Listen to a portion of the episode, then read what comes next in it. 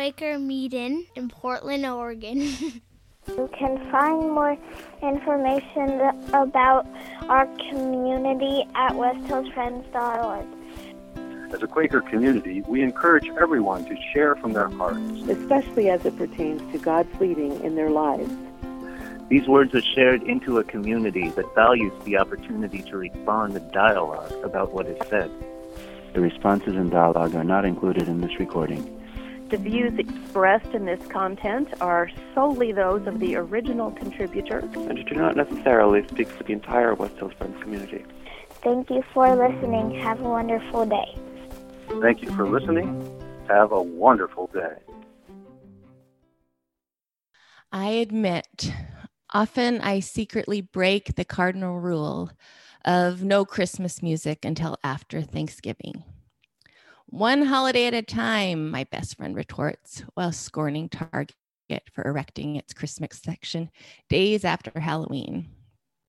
I don't want my Thanksgiving pumpkin latte in a red and green cup, I overhear a disgruntled Starbucks customer. I comply mostly. I sneak in a few listens to Amy Grant's Tennessee Christmas in my car, but to the outside observer, I'm with the resentful majority pointing my finger at capitalism and a culture of immediate gratification that ruthlessly undermines our righteous holiday observance. Not this year. I'm, I wrote this on the day before Thanksgiving, and if vinyl rather than Amazon music were my musical source of choice, not one, but three of Amy Grant's Christmas mo- albums would be showing serious wear. And I'm all in with Target, spending my rare child free moments lingering in their Christmas section and finding cheap treasures to bring Target Christmas home. And last week, when I caught a glimpse of Richard Evans' Christmas Starbucks cup over Zoom church, my heart lilted. This year, 2020 with all of its griefs and disappointments and constrictions.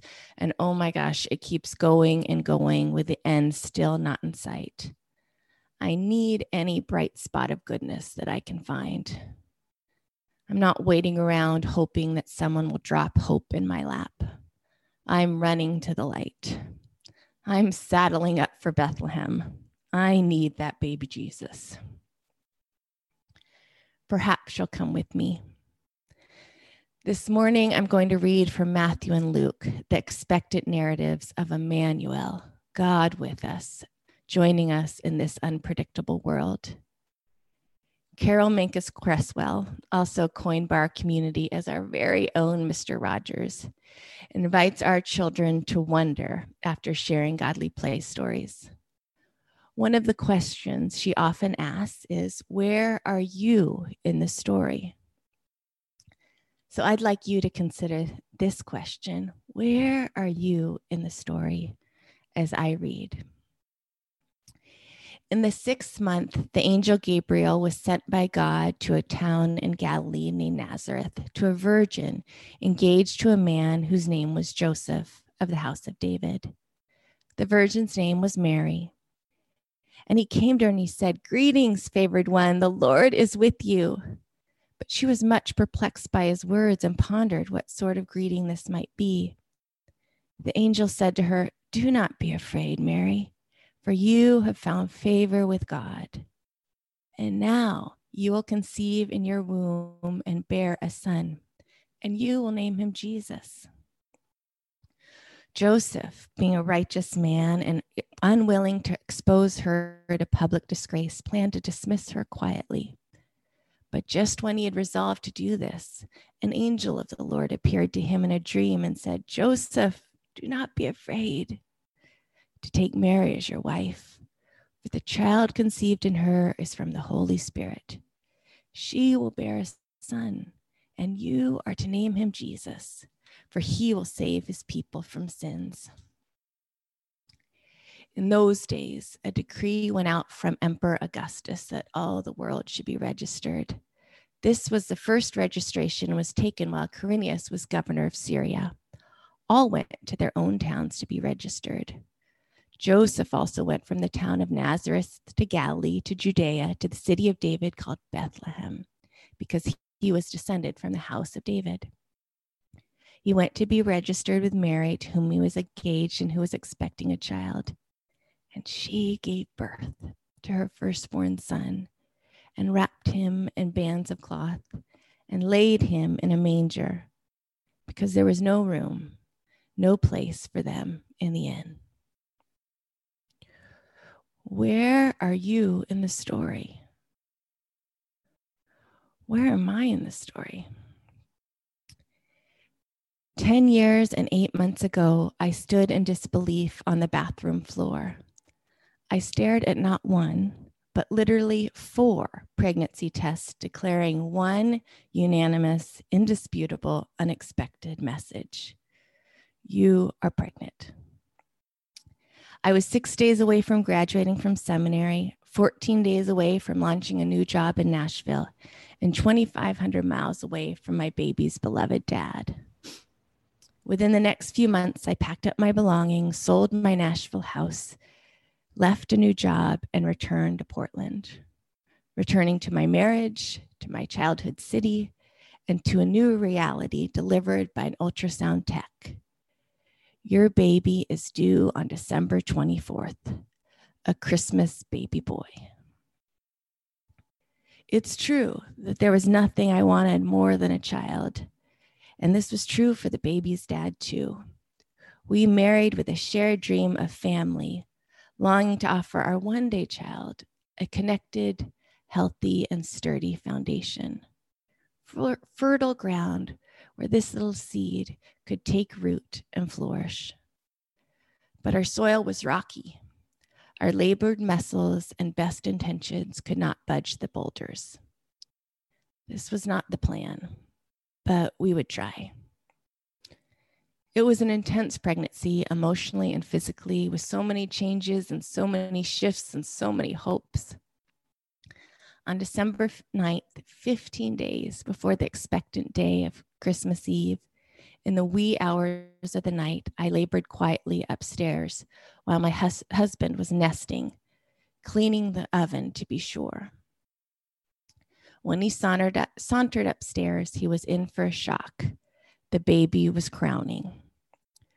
With a frantic call to 911, the rush of firefighters storming our front door, and wildly an internal sense that all was okay, our precious baby Moses arrived on the bathroom floor. Moses was here, and so was God. I was not attended by the skilled and gentle hands of my anticipated female midwife team in an equipped and calm birthing room. I was, once again, on the bathroom floor, this time looking up to the gaze of nine men in firefighting gear. The firefighters who could not fit into the bathroom craned their necks through the doorway in order to see, many with tears in their eyes. They too had witnessed a miracle. The firefighters gently lifted me with Moses nestled into my chest onto the gurney, moving us from the warm house to the cold air of the dark morning and into the ambulance. Onward to the hospital we would go. It was not what I expected. The pregnancy, the birth, the timing, the shock, the internal strength, the miracle. I was given the gift of my life, the unexpected chance to love and nurture and witness this miraculous, light filled baby. Where am I in the story, you ask? I'm with Mary. Where are you? I wonder if you might be with Joseph. Joseph, a faithful person who is doing his best to follow God's rules. He lived 2,000 years ago in what we can best assume to be a tribal life, residing with a small community of people who knew the ins and outs of each other's lives and agreed to and adhered to agreed upon rules, many of them patriarchal in nature. One of these rules being that you do not marry a woman who's pregnant, let alone if that unborn child does not belong to you. even in the midst of his broken expectations, severe disappointments, and understandable anger. Joseph resolves to take the high road. He would slip out of the engagement quietly rather than to shame her publicly. But then he hears another voice, a message from God Go with Mary. The voice in his spirit contradicts the voices from his spiritual community. Regarding his inner voice means disregarding the external ones. Following God means breaking God's rules. And yet Joseph chooses to follow the truer voice. Matthew and Luke do not tell us what, what the costs of Joseph's choices are. We don't hear his community balking. We don't see eyes roll and fingers pointing. And we don't know if his choice to follow cost him friendship and family and belonging and ease and canceled carpentry commissions. But we can imagine. Perhaps you don't need to imagine because you know. Perhaps you're with Joseph. Where are you? I wonder if you're with baby Jesus. Jesus, God's child, precious and innocent and beautiful and uniquely filled with light and love. The child who deserves everything the world could offer, born into a world that could not see him.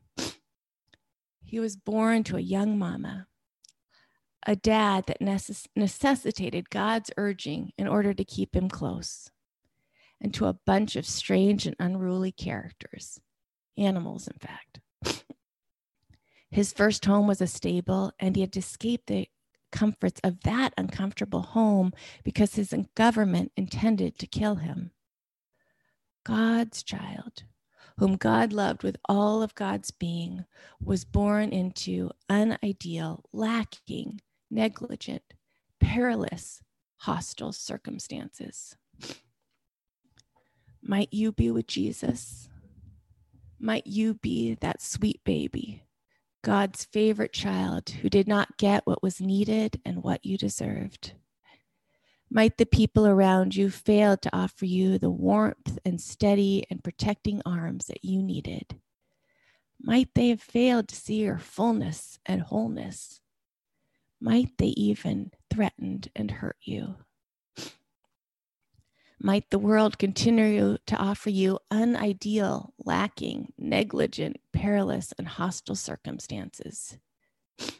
And might you need to hear today as grown up Jesus did This is my child in whom I am well pleased. Where are you?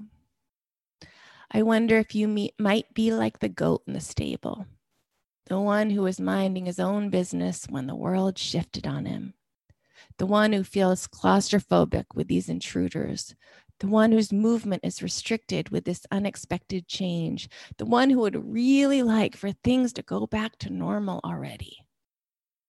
This grumpy goat is weary of having to accommodate yet more changes, and now he's hungry. He puts his head down, drags his feet, kicks dust into the air, and approaches his food trough. He looks up to find another unwelcome and unexpected change. WTF, he grumbles. But then somehow he finds himself in the warm gaze of a light filled baby. He sees light, he sees God. Dear friends, for our queries this morning, where are you in the story? Do you have expectations and dreams that are broken? what needs to be acknowledged and grieved. Referencing Leonard Cohen's wise lyric, there is a crack in everything. That's how the light gets in. Where has the light got in?